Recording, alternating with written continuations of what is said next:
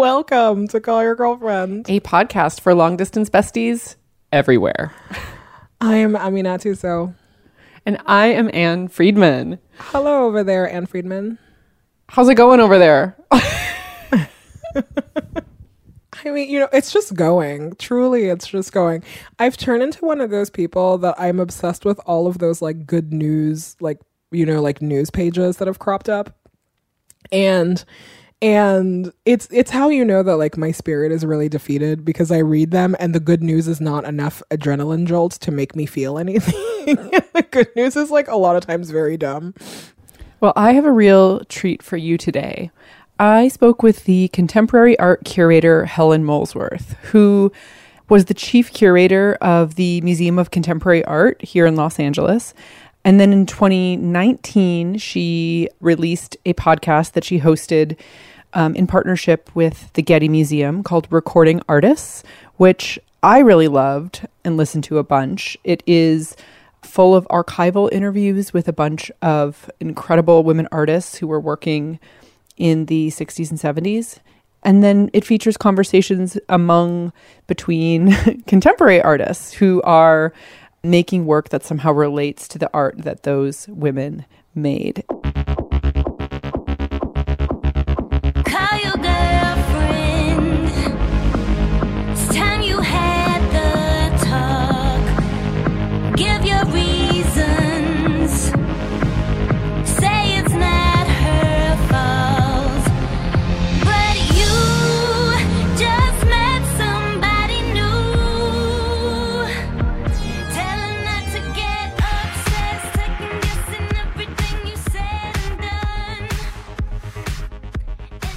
I um, love the curatorial perspective that Helen brought to that project. And um, then I spoke with her last year when we were all at home um, in lockdown.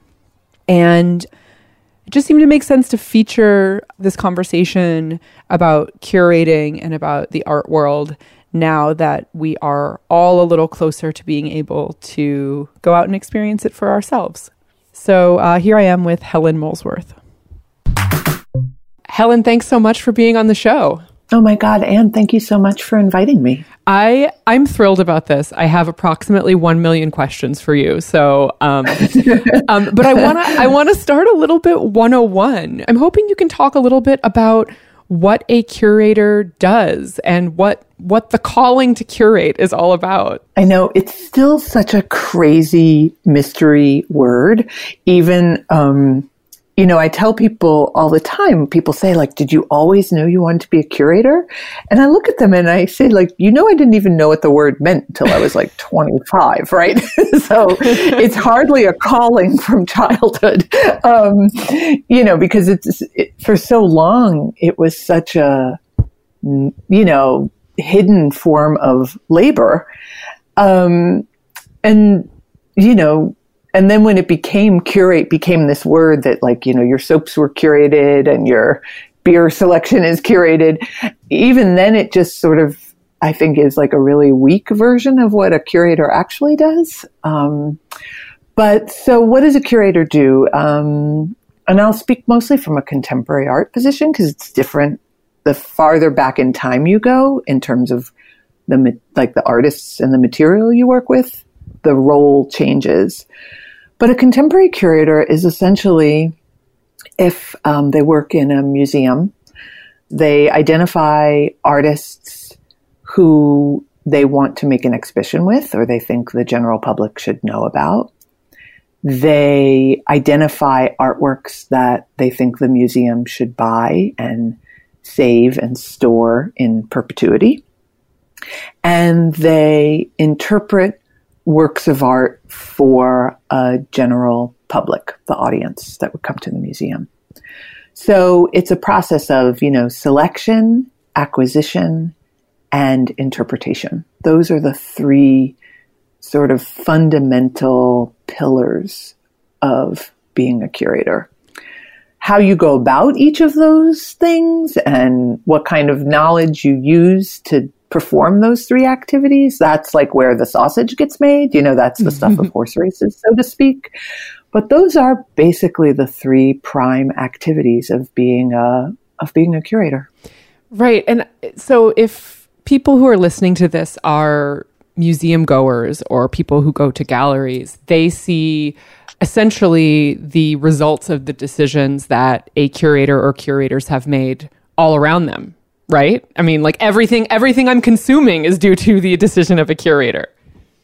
Absolutely. Like so every time you go into a museum, like if you go into LACMA, whether you're in the Renaissance galleries or the American Modernist galleries or the pre-Columbian galleries, like everything that you're looking at has been selected by someone called the curator for a variety of reasons for its aesthetic merit, for its historical importance, um, for its contextual importance. Like an object might be in a room because it's actually sort of helping explain another object. Mm. Uh, an object might be in a room, real talk, because you're courting a donor because the donor has other objects and you're trying to get them to donate that object. So you put that other object out. Um, you are trying to build a room that maybe tells a story, right? So you sometimes are choosing only quote unquote the best things, but sometimes you're trying to build a story like what did New York, what did Soho look like in 1975? Right. And so you might look at everything in your collection and pick a selection of things that work together that give a viewer some idea of like what was happening in the art scene then and there. Or you might be building a room because you're trying to convey to viewers, all right, there's this thing called abstraction, and some people just decided to make monochrome canvases, one color. How did that happen? Right? And you might be sort of showing a variety of things that lead people to some sort of understanding of an art historical movement or term like monochrome abstraction. And then sometimes, you know, to be honest, it's not unlike fashion. It's not unlike, you know, you look in your closet and you think, oh my God, I cannot fucking believe I have to get dressed again. and I'm going to make it super cute, or I'm going to, you know, I'm going to do this, or I'm going to do that, or does this, you know, whatever. Let's be fancy because there's a quarantine. Does this Rick Owens work with this Comme des Garçons? You know, I mean, you're trying stuff on just to see like what happens if it works. Is, does it, does can you make a room that's got a great vibe about the now? Um, you know, so there's lots of different ways rooms get put together in museums, but behind all of them is someone with some kind of intention. Mm. Um, I imagine that this must change depending on the space that you were doing the curating for or you know a million other factors but i'm wondering if you have some kind of baseline personal philosophy of what good curation looks like or like what what fundamental questions must be asked if you are in this powerful role as a curator that that maybe transcend the specifics of each situation? That's such a good question because even that i think i've always had like a kind of gold standard if you know what i mean but i actually think it changed a lot over time. I think, you know, when I first started uh, about 25 years ago, what I wanted to do was make these rooms that were like little art historical essays. You know, it was really important to me. I, I love art history. I'm a total art history nerd. And I wanted to share that art, that geeked out love of art history um, no, I wanted to share it as a feminist. And so I was already at the very beginning of my career trying to figure out how to shake up the like super white male heterosexual club that is the art, you know, that is art and museums. Um, and I think my feminist inclinations led me over the years to challenge myself in the museums I worked in even more. So now for me, like a great room can't only be art by one kind of person, right? So if I find myself in a room of objects or paintings or photographs and like they're all made by white men, even if they're all great, I feel really disappointed. I think, oh, this isn't good enough. this isn't what the world looks like. I'm never in a room of only white straight men, ever. And if I am, I'm really nervous. um, that's not a room I want to be in, you know. Um, so I tried increasingly over, I would say, the last 10 or 15 years to to make shows, to make rooms, to make books, all of the things that curators do that just disallowed that kind of homogeneity. So in LA, it was super fun because in LA, I, I used to say I wanted the rooms I made to look like my drive to work, which I never, ever, ever achieved. Um, it's a high bar. You know, my, oh, it's a crazy bar, right? Can you imagine? Like you drive through Little El Salvador or the Persian Jewish community or, you know, a black working class neighborhood, a black upper class neighborhood, you know, um, an Orthodox Jewish neighborhood. There was no way for the museum to actually represent my drive to work in LA.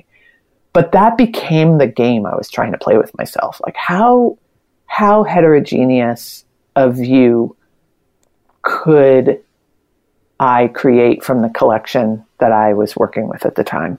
A little bit ago, you described curating as a hidden form of labor. And I think normally when I hear that phrase, I think underpaid work done by white women and people of color. um, I think when I hear hidden labor, you know, I really have a lot of associations. But uh-huh. but simultaneously, you know, what you're also describing is is a is a very very powerful role within you know institutions with a lot of money and clout. And I'm wondering about that tension? Like is it is it in fact hidden? Is it actually quite visible to people in the art world but just hidden to the rest of us who are civilians coming to check out a museum? I would just love to hear you talk a bit more about this idea of it being hidden or not. Oh, I think I love that you zeroed in on the inherent tension of the hidden labor too, because I think one of the things that's happened in museums really, like since the beginning of the 21st century has been such a profound questioning of the labor of museums, hidden and not. Uh, so it's a great place to to sort of dive into. So when I say hidden labor, I mean a couple of things. And one, you're not wrong. Uh, museums are a what they call I real I learned recently a pink collar profession, hmm. meaning that the majority of the labor force is in fact women, and it is in fact white women. Um, and so there's just rafts behind every you know star male curator you can rest assured um, there is a raft of uh, young and not so young white women who are doing the a lot of the labor um, that then gets accrued under the name of a star male curator um, there's been a big shift in the museum world in the 21st century to diversify the curatorial staff of museums. Um, and that has been like one of the single biggest changes in the field is that the, uh, particularly in contemporary art museums, there is now a, a whole generation of young curators of color. Um, and that has been a really exciting development in the field. But back to the hidden labor part. So there's different forms of hidden labor. There's the hidden labor of historically the curator was someone who um, was imagined to basically do the choosing, do the arranging, basically set the taste and then sweep themselves out of the room. So it would be as if the taste was omnipotent and magical and just existed. Like these Monets are in a room because they are simply great. And there was sorry, but that's so funny to me. It's hilarious. I know. You know, it's a total like hand of God stuff. It's like the de- definition of white supremacy, really. You know, it's like, oh, and then like, ta-da, Monet, great. And it was imagined that the Monet was so great that it didn't need a wall label. It didn't need to be explained. How it was acquired didn't need to be explained. Who thought it was great didn't need to be rendered public. Why they thought it was great didn't need to be explained. So like when my generation, I'm in my mid 50s, when we came in, we were really, really interested in breaking down that fantasy that an artwork could just be great without any explanation of the why and the how. And you had to break down the why and the how because that was the only way you could start making claims for why art by women was great and art by people of color was great and art by people who weren't Western European was great. Right. So you had to, we had to dismantle this idea that greatness was something that was just universal, quote unquote, um, by making greatness specific. I'm wondering if you can tell me about the first show that you curated or the what, whatever you might define as your first experience as a curator, what that was like and what you remember about it. I mean, the you know, the first show I curated, I curated as a student at the Whitney Independent Study Program. It was called The Unmaking of Nature and it was in, you know, 1989 and but I did it you know, under with such a huge safety net. I didn't realize I had that safety net at the time because I was a 22 year old student and, you know, thought I was doing everything myself. Um, but the first show I really, like, I think my first real show was a show called Body Space. And it was my first show at my first big time museum job, which was the Baltimore Museum of Art. I guess the thing I can tell you that's sort of funny is I saw, I kind of came up with the idea for the show, the I had come into a museum that was very anxious about contemporary art. And I wanted to make a show that was sort of like a come on in, the water's fine, you know, like show them some stuff that was really sensual and gorgeous and provocative to get us to a place where they could trust me to do, you know, what I wanted to do there. And I fell in love with this work in a gallery by, by an artist named Josiah McElheny. It was this extraordinary, like white open shelving with all of these white vases and glassware. He's a glass blower that he had blown and put on this white shelf. So it was like this white on white composition. And it was all about like the history of modernist design. And I just, like, it was 2000 and it took the top of my head off. I just love this work by Josiah. And I went I was in New York when I saw it. I went back to Baltimore, typed up the loan form myself, which is not something that's supposed to happen, like the registrar is supposed to do that. Put it in an envelope and went back to New York to have a meeting with him in person and gave him the loan form at the meeting. None of this is how you're supposed to do this kind of work. like, but it was just an indication of how much I wanted that piece and that piece only. And I was so, I was like, the show won't work if I don't have this piece. And I, I think that was the beginning of my incredibly dogged, tenacious style. Um, I mean, I'm kind of known in the field for getting killer loans and it started there. Like just like I would I would not broker no. I was absolutely prepared, and I was prepared to use all of the tools of um, emotional manipulation in my arsenal to get what I wanted. well, that's it. That was going to be my follow up question, which is just, um, you know, is it about um, I mean, I probably wouldn't have used the phrase emotional manipulation, but since you did, I will feel fully empowered. You know, um, emotional manipulation or just, you know, tenacity or um, what are the kinds of negotiation skills that you have acquired over the course of getting great loans? Well, I think it's, t- in a way, I think for me, it might be two separate things. Like getting great loans I had the I had a Texan grandmother, and so I was trained in certain forms of politeness. And it occurred to me that if I was going to ask people to part with very beautiful, very expensive, very emotionally meaningful things, that asking them by letter was not enough. That I needed to go there and one, look at the thing myself to make sure it was really the right thing, the best thing. And two, to show the person uh, by being there sitting in front of them, I meant to do two things. One was to show them the respect of, like, I know I'm asking you to take that thing off your wall mm. and send it to my museum for three months or a year, depending on whether or not the show had a tour. And I wanted to afford them the respect of that ask, almost like in this Godfather esque kind of like you go and you sit down and that's how you do business. Um, but the other thing I learned, and this really happened like once email really took off, because in the beginning of my career, it was still something like you had to go to an internet cafe or, you know what I mean? Like your email you like you left your office and then you didn't see your email again until the next morning, that kind of thing. Um, was I found that it was really much harder for people to say no if you asked them in person. You could say no to anything in an email. But if I was actually there and I had like flown like across the country or across an ocean to ask you in person, it was super hard to say no. And so I wonder now maybe we won't be traveling like that anymore. You know what I mean? And maybe maybe that was excessive. You know, I'm I'm definitely rethinking some of my former travel habits. Um, I'm someone who had real wanderlust. I don't know. Are you guys thinking? I mean, it, are other people thinking about that? About how maybe we can't do this so much anymore now when we all get back to work? I am trying very hard for myself to not game out the like, what does the six month, two years, five years version of life look like?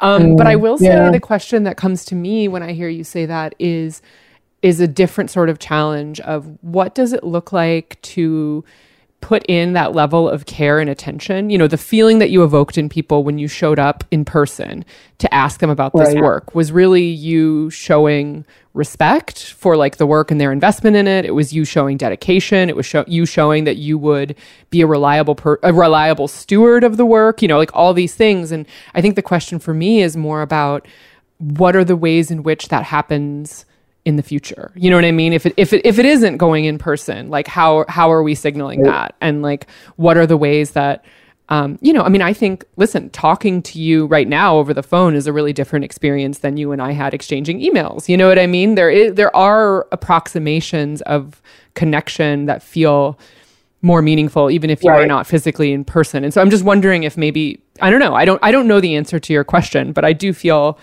there will still be something that feels like the most effort, if that makes sense. You right. know? Yeah. Yeah, no, of course. And we'll make all sorts of adjustments. And and I mean the the truth is is that historically, um, artists and people involved in art and culture have been people who have circumnavigated the globe even when, during periods when other people didn't. One of the great curators of our time um, was Okwui Enwezor, who recently passed away, unfortunately, far too young uh, of cancer. He once said that for him, being a curator was akin to being a diplomat. And at the time, you know, I confess I thought it was like kind of grandiose. But the more I thought about it, the more I realized that on any given day in a curator's life, especially if you're an institutional curator, you could talk to the janitorial staff. You could talk to someone in accounting. You could talk to your fellow curators. You could talk to an artist. You could talk to their assistants. And you could find yourself in the evening at the home of a billionaire, you know, collector. But what I'm saying is curators are people who move with great alacrity up and down class lines almost daily in a way that I think is really different than a lot of other fields because the curator has got to get all those people on board for her project to make her project happen.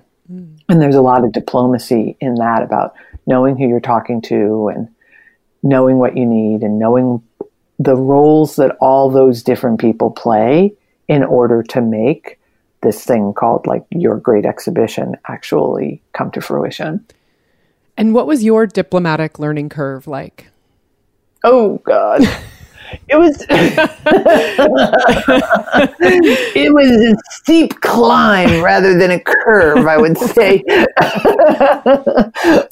oh yeah, it was tough. It was hard to, you know, I came in sort of young and brash and a little arrogant around the edges, and I had to I think I had two learning curves really. One was the, f- like right when I started and I realized I didn't know everything and I needed to like check my shit, um, and learn all kinds of other parts of the way the thing worked so that I could be respectful of everyone's labor. Mm. That definitely took a minute because um, I came in and I was really young and you know, I had this big fancy degree. I was very pedigreed education. I had a lot of ideas. And I think I was a bit of a, a, a bull in a china shop around people's feelings and their, you know, recognizing people's labor. And then I think the second wave for me was trying to negotiate perhaps the disparity between my own political beliefs and how museums work. That that that was a big curve. And I'm not sure I was always 100% successful in that curve. That's really hard because museums are dependent upon you know the largesse of extremely wealthy and powerful people. You know, I had some beef with some of the ideology of those folks. And so that, you know, that's, that's a real struggle. And I think that's a struggle for a lot of people still. Um, and mostly what curators do are, are, they're really quiet about it. And I've been talking to folks lately about like, what would it mean if we weren't so quiet? Like, how can we actually start to broker different relations between curators and artists and benefactors? How can we have more honest and transparent conversations? Let's take a quick break for a couple ads.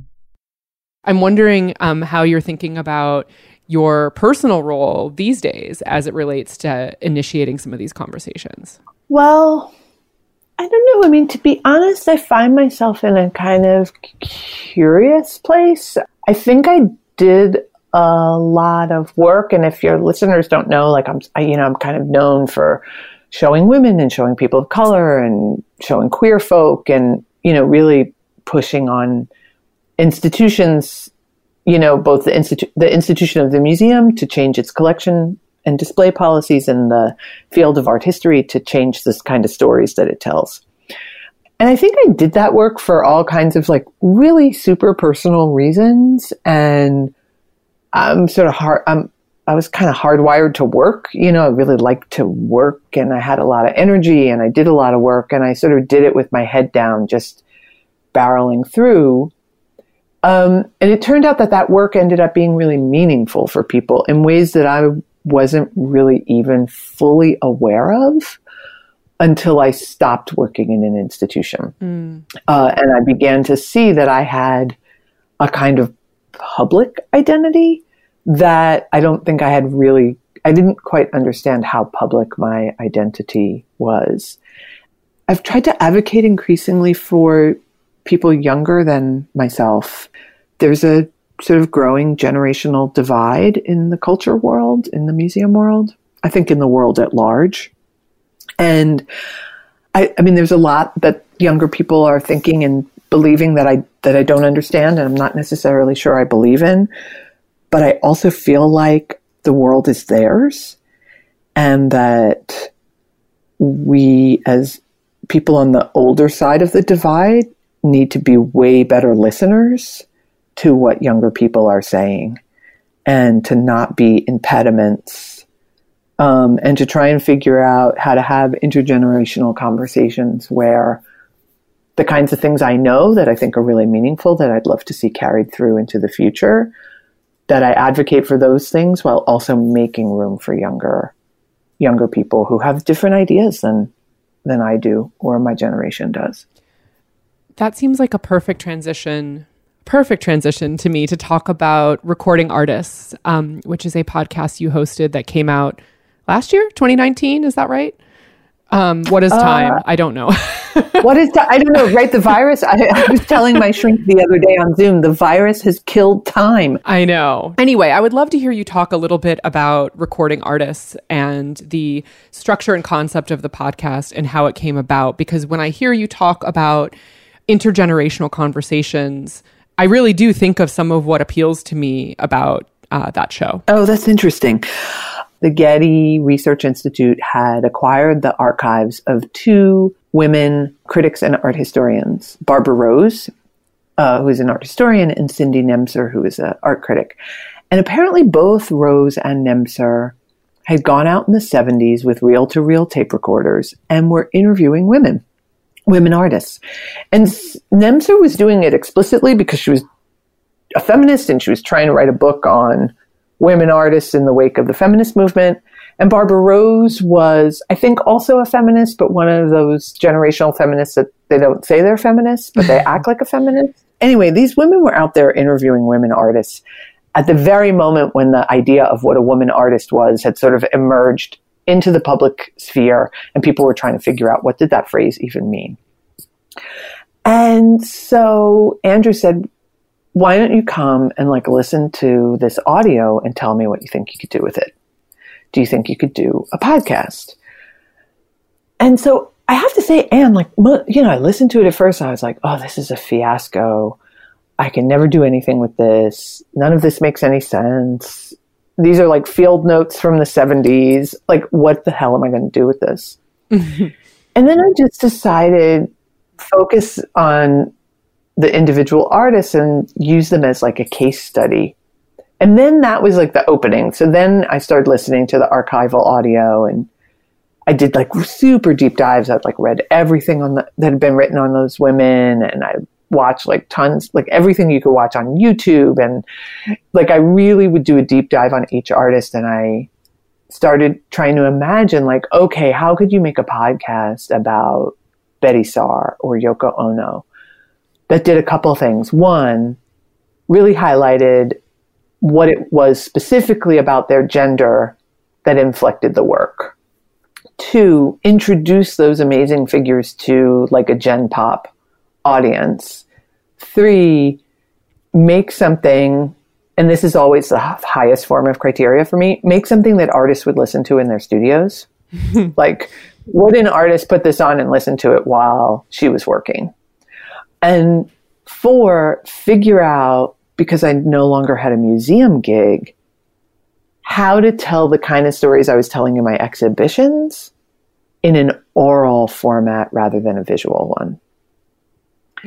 And so that's how they came about. And, you know, then I started reaching out to people I thought would be interesting to talk to on the podcast because I listened to a lot of podcasts and I was really interested in the difference between the podcasts that try and tell a story versus the podcasts that are super conversational. And I was curious if I could marry those two modes. And then I don't know, and then it just happened. And then I was found myself feel like interviewing people like you're interviewing me now and loving it and writing scripts and loving that. And yeah, and it all, I really, really like the way they turned out.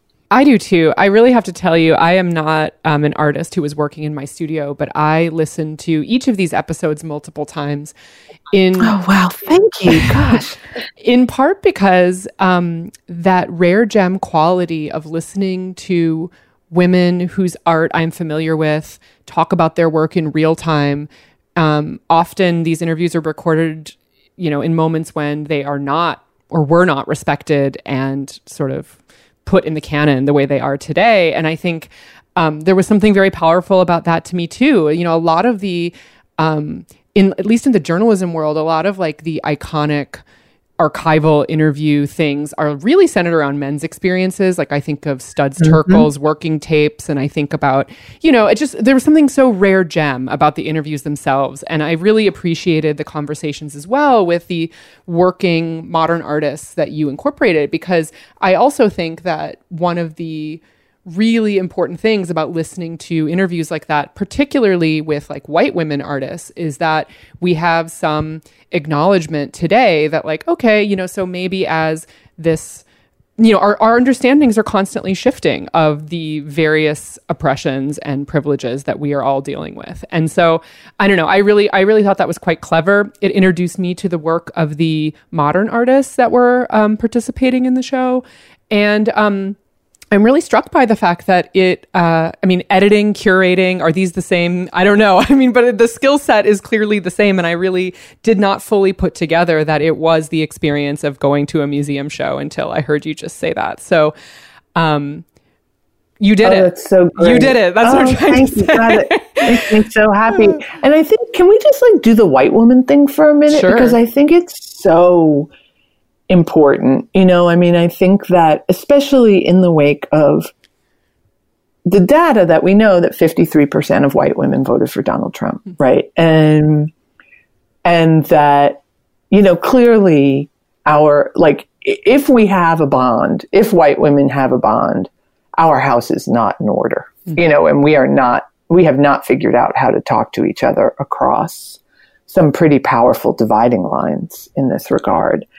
And I think that I, you know, there's this incredible moment in talking about Helen Frankenthaler, who was a, an affluent, you know, white woman who becomes this really just fucking bang up painter, man. I mean, she's just a great painter and invents, you know, a mode of painting called pouring or staining and, you know, that's quickly, you know, sort of taken up by men who have more famous names than her, more famous careers than her, make more money than her, and all that stuff. And so white women tend to hold Frankenthaler up and, you know, as this kind of um, martyr. And I asked this artist, Rodney McMillian, who is an African American man who pours paint, you know, if he would talk to me about the Frankenthaler thing. And his capacity to identify Frankenthaler's privilege through the most subtle details of the story she was telling were really were really revelatory to me. So like Frankenthaler tells this story about she's asked, you know, what was your first drawing? And she tells this delightful story about being a young girl and taking a piece of chalk and dragging it on the sidewalk in New York from behind the Metropolitan Museum of Art to her, you know, Upper East Side doorman building all the while accompanied by her nanny. And this is a f- somewhat famous quote in art history geek out circles, and they always talk about the line and her body and movement and everything. And no one in the 20 some odd years that I had known this story, except Rodney, had ever said, Yeah, doesn't she talk about being with a nanny? Doesn't she talk about basically she's being cared for? And in this space of care, she's able to experiment. And I was just like, oh my God, like we have so much work to do still, right? To understand um, our privilege and to understand how to, not so much, I don't think the task is to feel bad about our privilege it's to understand what it made possible for us so that we can, in fact, engage in making more equitable spaces for others. Right? Like that, so that we, we are all participating in trying to figure out how to make the space of culture be more inclusive and have more room. And that this means that you can't, you don't do this merely by setting another place at the table. Means you actually have to understand how you got to that table, what that table signifies for you, and what it even means to set that other place, right? Like you have to rethink every single part of what you've been doing. Um, and that's really hard. And it takes time and effort and self reflection. And it often means you have to give some stuff up. Uh, and, you know, getting to that space as white women, I think is just like so important. You know, like what are we all willing to give up in order to, to make room? Mm-hmm. And, you know, because there's not an infinite amount of room. There isn't.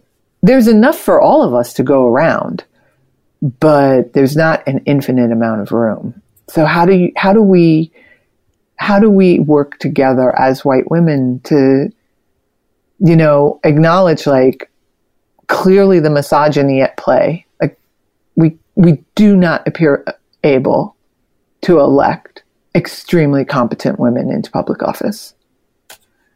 Um, and the pain of that is real. And the rage that that produces is also real. And then how do you also not center that pain and that rage to an extent that it continues the your own privilege.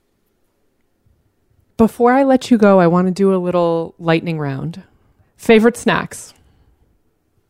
Favorite snacks? I uh, dates, dates, nuts, and clementines.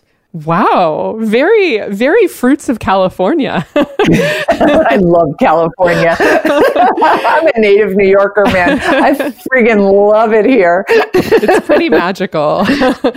a friend who has really profoundly shaped your views about art and curating. A friend who is Oh God, it's like everyone. It's like every friend I have because I'm really lucky. I'm friends with artists. So there I would just say like every artist I've ever had a conversation with, like it, it's so deep. What is the last show or individual work of art that you saw and then could not stop thinking about? Oh wow. Um Most recent. Can I can, can it can it be twofold? Yeah, of course. Um Lauren Halsey's show at David Kordansky Gallery, which just closed, um, in which she kind of made this fantastical sculptural landscape utopian architecture with all of the vernacular aesthetics of South Los Angeles. Just, I think about it a lot. And um, Rose B. Simpson, who's an artist I've recently started to work with, who um, lives on a pueblo outside of uh, Santa Fe. She's indigenous, and she's been making these incredible ceramic figures that are like a cross between Mad Max and I don't know pottery from a thousand years ago. Awesome. Mm. I think about both of their work all the time. And finally, the last book you read that you loved. The last book that I read that I loved. You know, I read a lot of books, but the last book that I read that I could not put down was Marlon James's book of uh, Book of the Night Women, which is a novel that was given to me by a friend, and it's a novel about a group of enslaved women on the island of Jamaica in the year before a slave rebellion. Mm. Phenomenal. Helen, thank you so much for being on the podcast. And thank you so much for having me. I'm really flattered, and um, I hope we get to meet in real life one day. Oh, so do I. I hope we're doing all kinds of things in real life someday soon. Like that is that is really my greatest hope for you and me and everyone. I really, I also, we didn't get to talk too much about like the act of being a curator, like in your daily life. And I actually, when I was talking to her, was thinking about you as being like an amazing curator, like curator of people, curator of memes. Like all my favorite people are good you know, curators. Right back at you. I love this for, I love this for us. Good taste makes the world go around. The strongest sensibility. this is, it's making me both like very emotional and also I think that you know, there there's a, like a kind of person who obviously is like very adept at telling you why they make certain choices for themselves. You know, they just like they know why they're on the vibe that they're on. the, the vibe check is always strong. I um I am not always good at articulating my vibe. I just know how to make choices for myself. So it feels good to be seen. Thank you. Oh my God. Okay. Well, I will see you and all of your curations on the internet. We will link to recording artists in the show notes, and um, you can also find uh, Helen Molesworth on Instagram these days. You can find us many places on the internet callyourgirlfriend.com, Apple Podcasts, Spotify, Stitcher. We're on all your faves. Subscribe, rate, review, you know the drill. Call us back, leave a voicemail at 714 681 2943. That's 714 681 CYGF. You can email us, callyrgf at gmail.com. We're on Instagram and Twitter at callyrgf. And you can buy our book, Big Friendship, anywhere you buy books, but we are really partial to independent bookstores. Our theme song is by Robin, original music composed by Carolyn Pennypacker Riggs. Our logos are by Kenesha Sneed. Our producer is Jordan Bailey. This podcast is executive produced by Gina Delvac.